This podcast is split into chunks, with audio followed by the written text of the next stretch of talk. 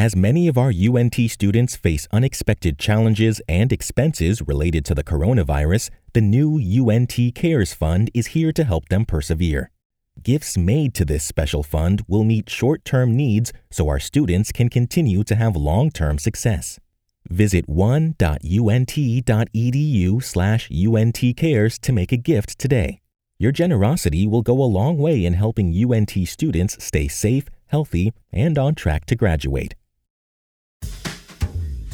You're listening to the OLLI at UNT Alumni Spotlight Series, presented by the Osher Lifelong Learning Institute at UNT and the UNT Alumni Association. The Alumni Association is open to all friends of UNT who are interested in serving, supporting, and celebrating the university. To learn more, visit untalumni.com. To learn more about OLLI at UNT, please visit our website, olli.unt.edu. Now let's join our host, OLLI at UNT member Susan Supak. This is Susan Supak speaking at the Osher Lifelong Learning Institute at the University of North Texas in Denton, Texas, known to most of us as OLLI. In partnership with the UNT Alumni Association, the OLLI at UNT podcast presents the Alumni Spotlight series featuring exceptional alumni. This month's spotlight falls on Dean Lindsay, award winning author and popular business keynote speaker. Quite impressively, Dean graduated magna cum laude from UNT with a degree in communications in 1991. He has obviously put that education to good use. Dean has been described as more than a motivational speaker. He's been hailed as an outstanding thought leader by Sales and Marketing Executives International the Dean of Sales and Service by Business Class News, and America's Progress Agent by the Strategic HR Forum. His books include Creating Progress in a World of Change, The Progress Challenge Working and Winning in a World of Change, and How to Achieve Big Fat Goals. That's P H A T which was winner of the Business Class News Editor's Choice Award for Book of the Year and recommended in one of the 21 best goal setting books to read on positivepsychology.com. Dean has sold over 100,000 copies worldwide. Quite impressive. His books have been translated into Chinese, Hindi, Polish, Korean, Spanish, and Greek. Wow. Welcome, Dean. You've been quite busy. Susan, what a great introduction. Thank you for having me on this show. I'm so incredibly honored to be the alumni spotlight for the Mean Green UNT. That's right. Well, it's wonderful to have you here. This is the perfect time to be speaking to an expert on creating progress in this challenging, changing world we find ourselves living in. You have such an impressive list of clients, including the United States Patent and Trademark Office, Aramark, American Express, Heinz, House of Blues, and Marriott, among many, many others. You've spoken to audiences not only in the United States, but also in Spain, Turkey, Poland, Mexico, Switzerland, Sweden, Venezuela, Ecuador, and the islands of Aruba and Jamaica. It might be easier to just have you tell us where you haven't spoken to them. well, I can tell you there's a lot of places I'd like to get to, but uh, no, it's been a pretty fun ride. You never know what the next phone call or email is going to present as far as an opportunity. So it's been quite interesting. Well, what is it that these groups that are seeking you, what is it that they ask when they want you to join their conferences as a keynote speaker? The main thing I believe they're asking, hopefully they watch the videos and, and, things, and they're really asking if my, I guess my concepts or my methodology, the psychology of how we make decisions, which all that all the books and stuff mentioned really are talking about, fit for their challenge. And it usually does because it's you know, with uh, United States Patent and Trademark Office, it was conflict resolution. With most of the other clients you mentioned, it was some form of leadership or customer service or sales. But it, it all still comes back down to the psychology of how we as humans make decisions. And then well, I think they like a good show. And that's been the challenge here with moving now to more virtual. Is uh, I am very interactive in my presentation and moving around a lot and a lot of jokes and asides and just keeping it really it's a show and so uh, that's been a, a, challenge you know that's what and I, we can't say what differentiates me because there's a ton of other great speakers who do it their way and are quite entertaining as well but i've got my own little style and people connect to it I've seen several of your videos, and I have to tell you, I mean, it's one thing to get good information, but it's another to get it in a very entertaining way that catches your attention, and you certainly have the ability to do that. Well, I mean, a lot of that comes back to UNT. Not only was I active in the communication department and the radio, television, and film department, but I was very, very, very active in theater, doing plays every semester. Did the Gaylord Hughes? I'm not sure you guys are still doing Gaylord Hughes production. I was on that stage in the Black Box Theater as well all the time. You have another book coming out, I understand, entitled Optimism is an Asset, which I love that title. Scheduled for publication this fall. Are you still on track to have that book available with all this situation going on? I think I could put it out in the fall. I think I'm probably going to keep massaging it and that type of thing and bring it out in the first quarter of of 2021. But yeah, optimism is an asset. I think it's a, and there's just so much more I want to say. At some point, you got to just stop, you know at some point you can't you got to just wrap it up because there's just so much else you could say or you find another quote or another helpful thing and so the main thing what i found with books is that they give you a platform on which to maybe share something else on top of it and so we'll get that book out by the first quarter knowing that there's things that i will add in my speeches or in trainings that relate back in some small way because you can either write something in a paragraph or you can take up a whole chapter it's you know there's so much helpful information. One thing that I just came up with, I didn't make it up. I found out that it has been said before, but you're going to have optimism as an asset. One of the things that really have to do is make sure that you are even in, in a position to be optimistic. What I'm talking about there is really what has been referred to as self care. I like to think of it as self optimization, but we really should be eating. And this is what I thought I came up with it, and then I found that somebody else said it on the internet. We should eat to fuel not fill. Interesting. You know what I'm you see what I'm saying? So we got to think about the food we're eating. Like if you eat a bunch of sugar, if you eat a lot of salt and stuff, yeah, you're going to get that sugar high and you're going to but are you fueling your mind? Are you fueling your body? Are you putting yourself in a position where you can even be optimistic? That's so, so you, yeah, oh, I better be. I'm going to put it in my book. well, I had a dear friend who was a principal in an elementary school in Manhattan, and she said she found you had to tell people things five times before they get the message. So you can keep writing books and say, you know, the same thing or more and add on because it's in the message is important. You got to keep saying it for people to get it. I agree. I agree. What insights would you share, Dean, with us to keep people in the right frame of mind during this unprecedented pandemic and not to mention the unsettled nature of our time? I guess the big umbrella is grace. Give yourself grace. And then I would go into self optimization. Drink, what do they say? You know, half your body weight in ounces a day of water and eat lean protein, stretch, get sleep. I didn't used to talk like this. I definitely wasn't raised like this. I was raised football and and sports, and you just gotta kind of suffer through and stuff. But I don't believe that anymore. I think that you got to back up and get yourself straight. You got to take care of yourself so you even have optimism or the right mind available. So sometimes we just can't force it. I think you need to look back and what what did you eat? Have you got enough sleep? Did you do some stretching? Did you take a walk? And then I think a lot of times we hold on to what progress, the book's Creating Progress in a World of Change, we hold on to what progress looked like for us pre COVID. And that's our yardstick. Well, there might be some grace needed to come to terms to this reality that that's not necessarily possible right now, but other things are.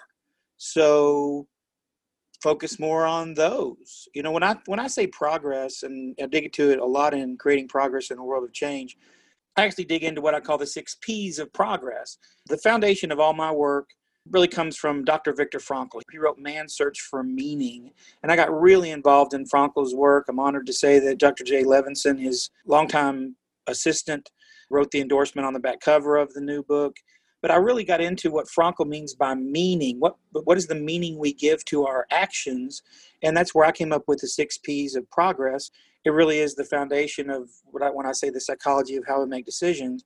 It basically is that everything we do, consciously or subconsciously, we do because we believe we believe that taking those actions will help us feel the unique right mixture to us of what I call the six P's of progress pleasure, peace of mind, profit, prestige, pain, avoidance, and power. So that's all subjective, it's all personal. What society says is progress, and what you say is progress, or what your parents say is progress, or what your kids say is progress, those are all different things. There's pleasure in eating cheesecake, and there's pleasure in not eating cheesecake. It really just totally depends on how you have it sized up in your mind what's your goal and the way you feel about that goal. But any goal has to be personal. That always cracks me up when an organization tells me that you know oh, don't worry about our sales team. They have their sales goals. We gave them their sales goals i'm like well you can give them you can give them that goal but that doesn't mean that's their goal until they internalize the why now the why might be my way or the highway due to you'll get fired i.e pain avoidance but you know that's only one thing one of the other things I'd like to say, and when I'm working with the sales group, is if I was a sales manager and I had a sales rep wanted to buy a boat, I'd be I'd be bringing them in magazines about boats. I'd be taking them to boat stores. Is this the boat you're going to get? Go sell, go sell, get you this boat, right? So it's really sometimes it's reframing at this point in this pandemic is how can we progress? And sometimes you got to look back at your core being of who you are and look at what can you do to maybe better yourself physically or mentally or uh, how can you reconnect? I don't there's tons of different things. And that's one thing i tried not to do in the book was like say here's what you do. Here's how what progress is. Because everybody's subjective. I, i'm just trying to explain how i believe in a very simplified way how we choose to act or feel about the actions others want us to take that makes so much sense, Dean, because hopefully we're continuing to grow no matter what our age, no matter where we are in life, and life changes around us. So it makes so much sense that we have to continue to look at our goals in a different way, depending on where we are and where the world is around us. One thing that is tricky, though, is, is the fact that you don't have to you can stay in the rut. People do. People do for years and years and decades and decades. I have. I mean, I'm not. I am not. I mean, this stuff is much easier to talk about than it is to consistently do. But I like consistently talking about it because it helps me consistently try to do it. But it's hard, you know, and, and you want to hold on to. You, if you do stuff and you didn't like what you did or how you thinking, why am I thinking like that? What is it that I, you know? Something. It's a lot of introspection and uh, you know thinking about what makes you tick? Because if, if you can get down to the real you and really what you're about we live in a tough society. I mean we, of course we have so many amazing pleasure you know things we can run to diversions and things. And there's so much ways to you know gain pleasure and avoid different varieties of of pain. But it's also a very challenging society when it comes to the external like i mentioned before yardsticks of, of what society says success is or what you need in the bank or the title you need to have and and that's tough to to bump up against sometimes. It certainly is. You advocate that people become progress agents and that they be progress. What do you mean by that? Well you've heard the term change agent but nobody wants to change. Nobody wants to change but they they want to progress and the, so the whole concept of saying you're a change agent really is not because it can get worse. Each change is inevitable. Progress is a choice. All progress is change, but not all change is progress. So if you really want other people to follow you or choose you or buy your wares or whatever the situation is, you have to be a progress agent, not a change agent. And that means you need to be able to show them or share with them or help them feel or connect with them in such a way that they feel that following your suggestions or adding you to the team or or whatever is going to help them feel the unique right mixture of to them of pleasure peace of mind profit prestige pain avoidance and power you must be in their mind, progress. You must be progress. Yeah, it makes sense. If you're trying to help someone accomplish something or receive something that they feel that they need or want, that it would be important to know what sort of areas that you would have to be answering for them, that you can make them aware of in order to achieve the goals that they're looking for.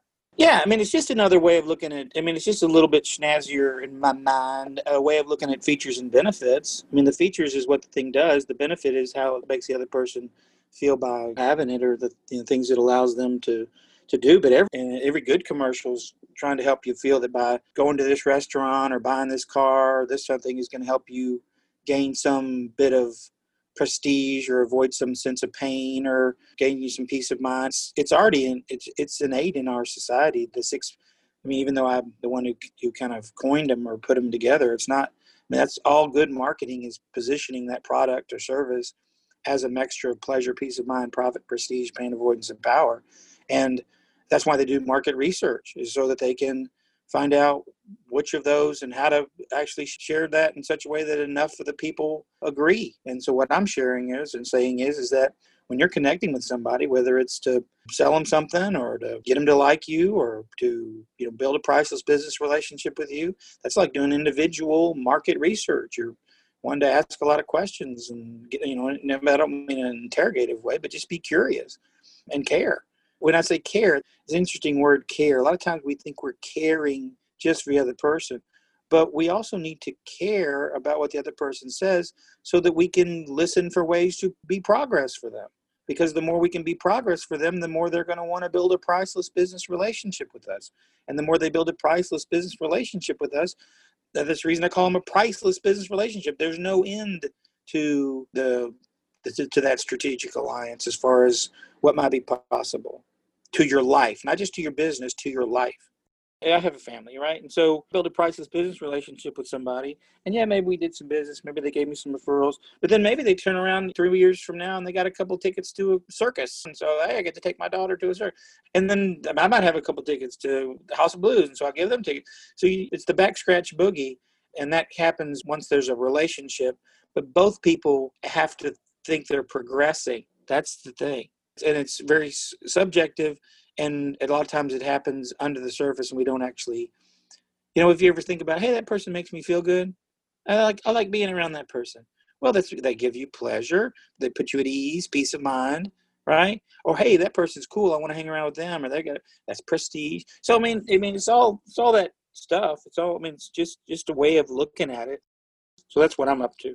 Ken blanchard the author of one of the most popular business books he wrote the one minute manager calls your writings a much needed kick in the pants and i can understand what he's talking about hearing you speak because it's so true. If you're looking at your relationship be it personal or business if you're providing that for each other it means so much more than working on a sales quota or trying to get something without thinking about the whole relationship that you're just mentioning. It's so important to build on. And I know for myself, even when I'm just dealing with people in a business relationship, and yet I feel as though when I'm working with them that they're answering these areas in my life and I want to have a friendship with them. I want it to grow into something more than that. So what I understand what you're saying. It's so important beyond just looking at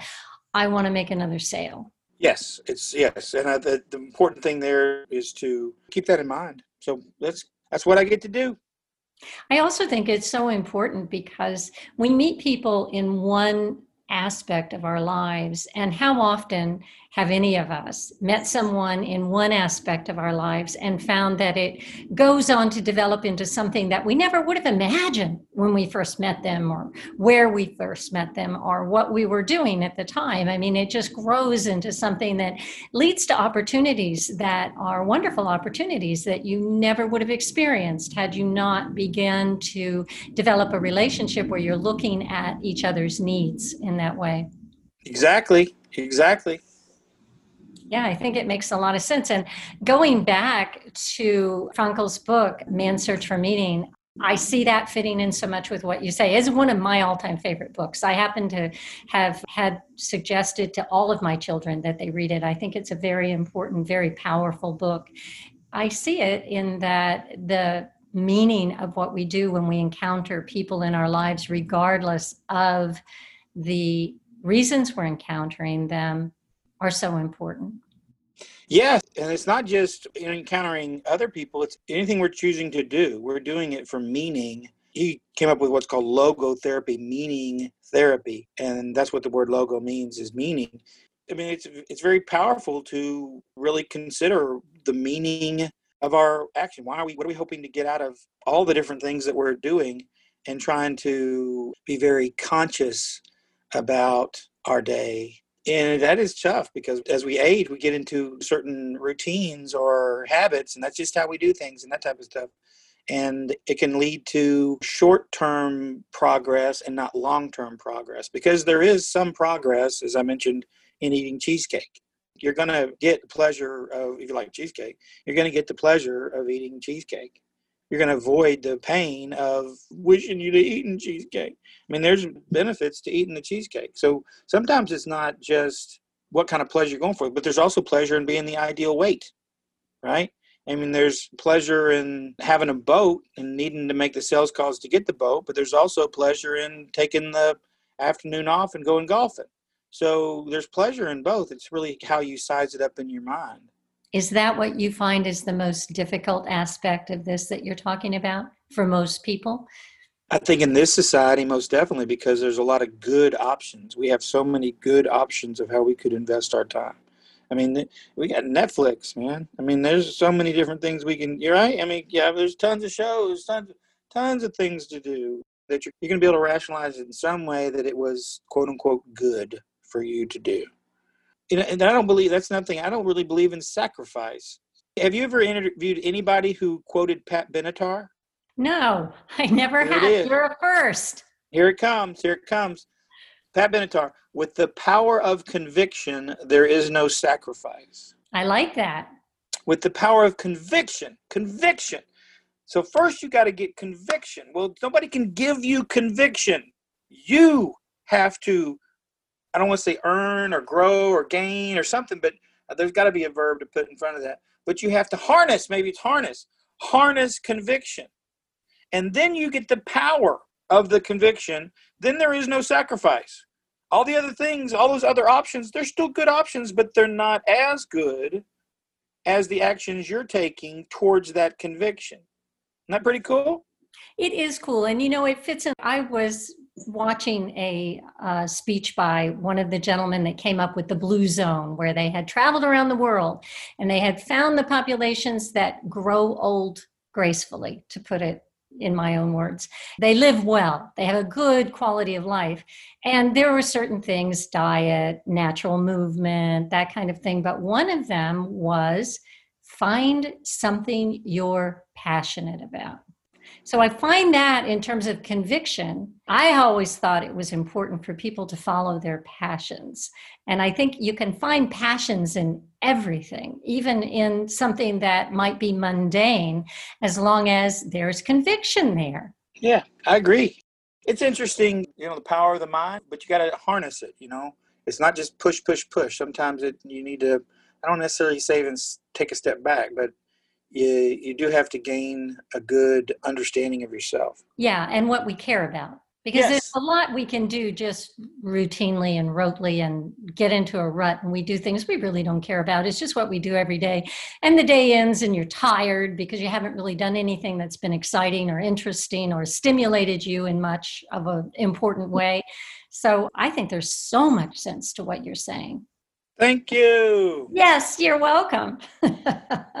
now, speaking of convictions, this yeah. is a great lead into my next statement because you do follow your passions and you do help many organizations around you, even though I can tell that you're an extremely, extremely busy person. You served on the board of directors of the UNT Alumni Association for six years and on the executive advisory board for UNT's Department of Marketing and Logistics. Now, I am assuming with a name like Dean Lindsay, you might have a very special parking spot at the university with the rest of the deans, but that's quite a commitment for you as busy as you are. What motivates you to commit that time? Oh, it's it's so important for me. I love my time at UNT and love the vibe of the UNT campus. I was so incredibly honored, and and it also plays. I mean, I met some great people and made some really good connections and friendships. It was a wonderful uh, opportunity to. I mean, you can say give back, but just be a part also. I guess I don't like to say give back just because it seems like I didn't get anything. I got stuff I do. I mean, it was good. I mean, you're talking about it, so I mean, I look snazzy, you know. So I guess I just wanted to be altruistic, and the, you know what I mean. People want to, oh, I would just give back to. No, I mean, we get too. So I mean, it's it was a good I was honored, right? Prestige, right? I mean, so there was prestige, prestige, so it goes right back to all that. I guess I'm just, uh, but I had a fun time doing it, and still try to go up once a year to the homecoming game. Well, it seems like doing something with other people that follow their passions and convictions make you spend time with some really interesting people too. Yes, absolutely. Yes. I understand you mentioned your background in theater, and I saw that you were also president of the Texas Association of Motion Media Professionals. That sounds really interesting to me. Do you still do that kind of work in that area? In the 90s, prior to me stepping out as a professional speaker, I was an actor and an acting coach. And that led also to me working some behind the scenes opportunities in the art department and and then kind of worked up my ranks and became the, the president for a year of the Texas Association of Motion Media Professionals. I'm not active in the association that much, though I'm a member. I'm not active in it that much now. I haven't done any professional acting work uh, in a while, but I had some really cool opportunities at that time. You prompted me to go back and watch one of my favorite movies, Twister.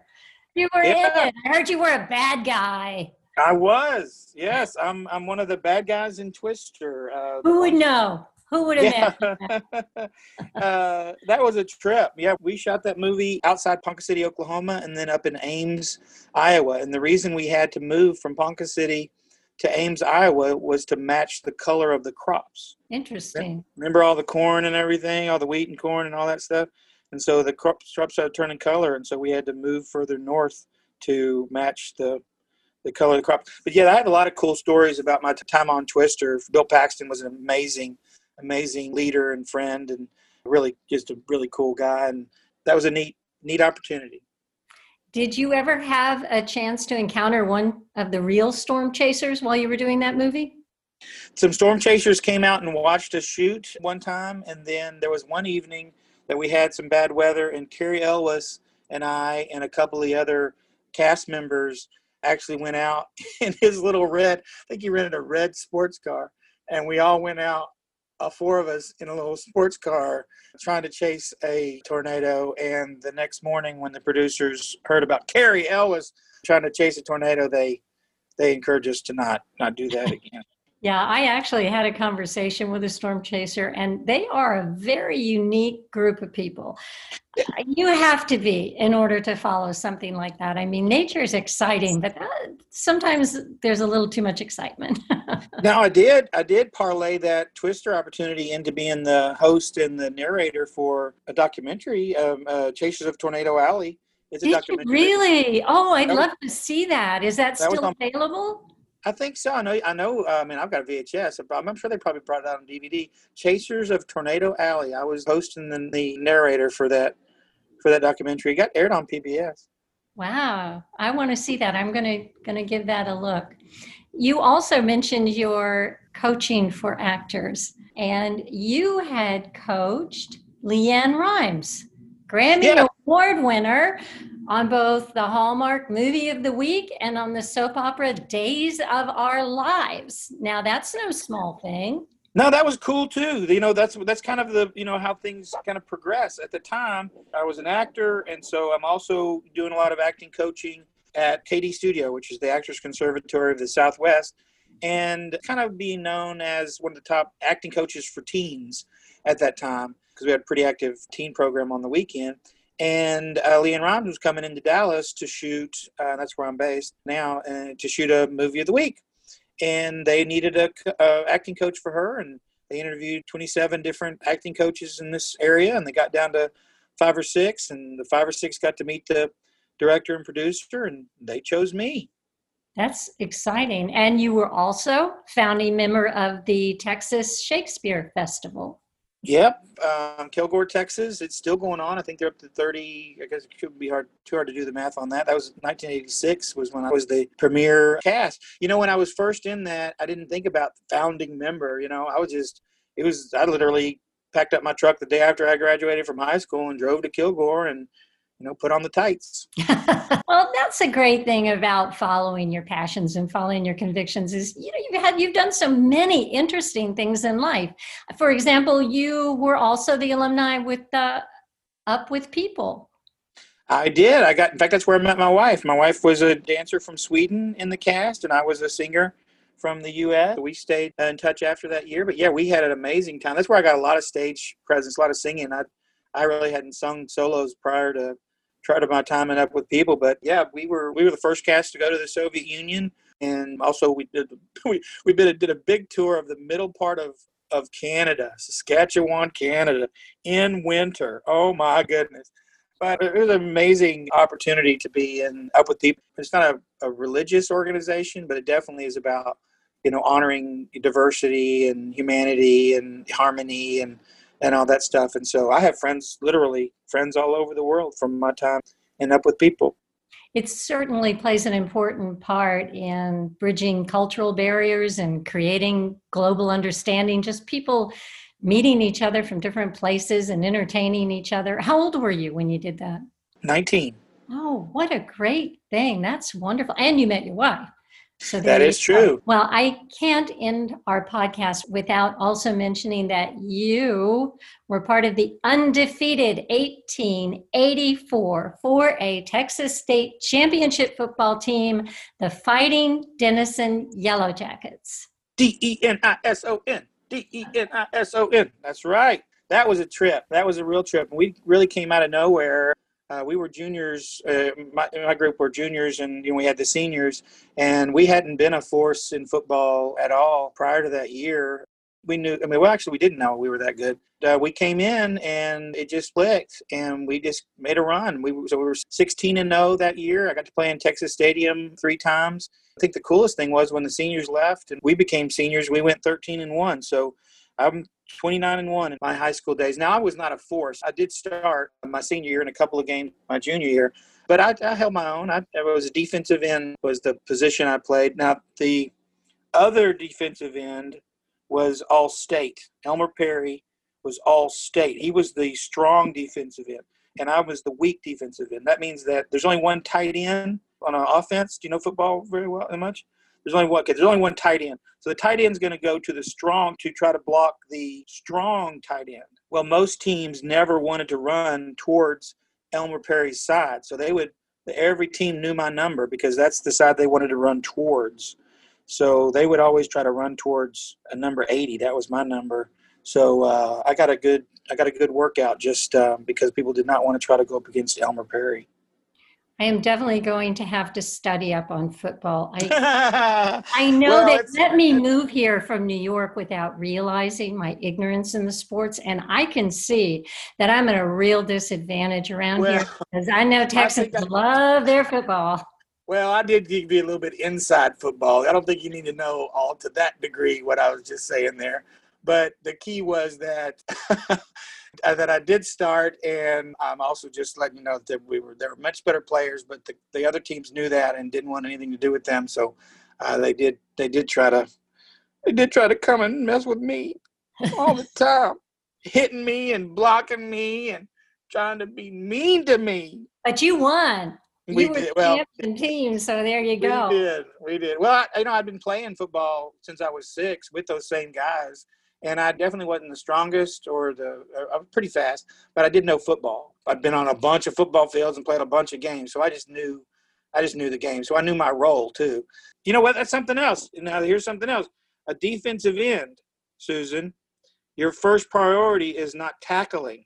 Your first priority is to make sure that the person with the ball does not run around the outside of you. Oh. Interesting, huh? You'd Yes, think it it was tackling, but that's not really your job. Your job is to make sure nobody, because there's nobody else out there. You're the only one. You're the furthest person out there. You got to make sure he cuts in, because if he cuts in, then the other people can tackle him. If he goes around you, he's going to the end zone. So you learn the importance of teamwork. That is, that's a very teamwork type of thing. My first thing is nobody gets around me. That's good. Another quite impressive talent that you have, Dean, is your love of music and the fact that you write it and you perform.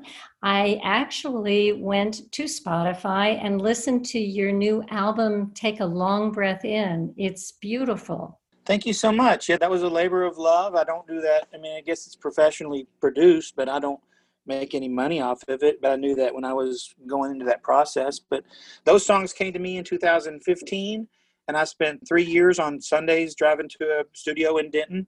Jordan Martin, a fantastic music producer and musician, and I would sing him the songs a cappella, and then we would slowly, slowly build one out. One song take us six, seven, eight weeks to do one, and then we'd do another one, and we just kept going. Until I know I wanted an album.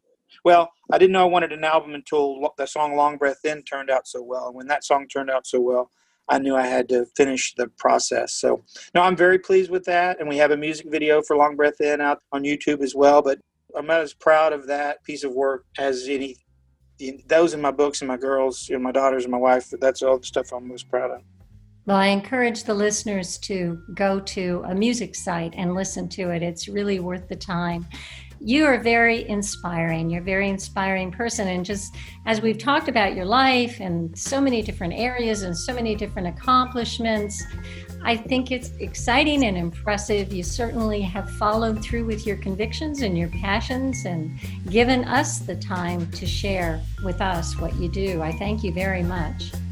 I've been looking. I was looking forward to this, and it did not disappoint, Susan. I had a great, great time. It has been fun. I've enjoyed it too. Thank you very much. I know you have a busy schedule, so I really appreciate it. Thanks so much, Dean. Thank you.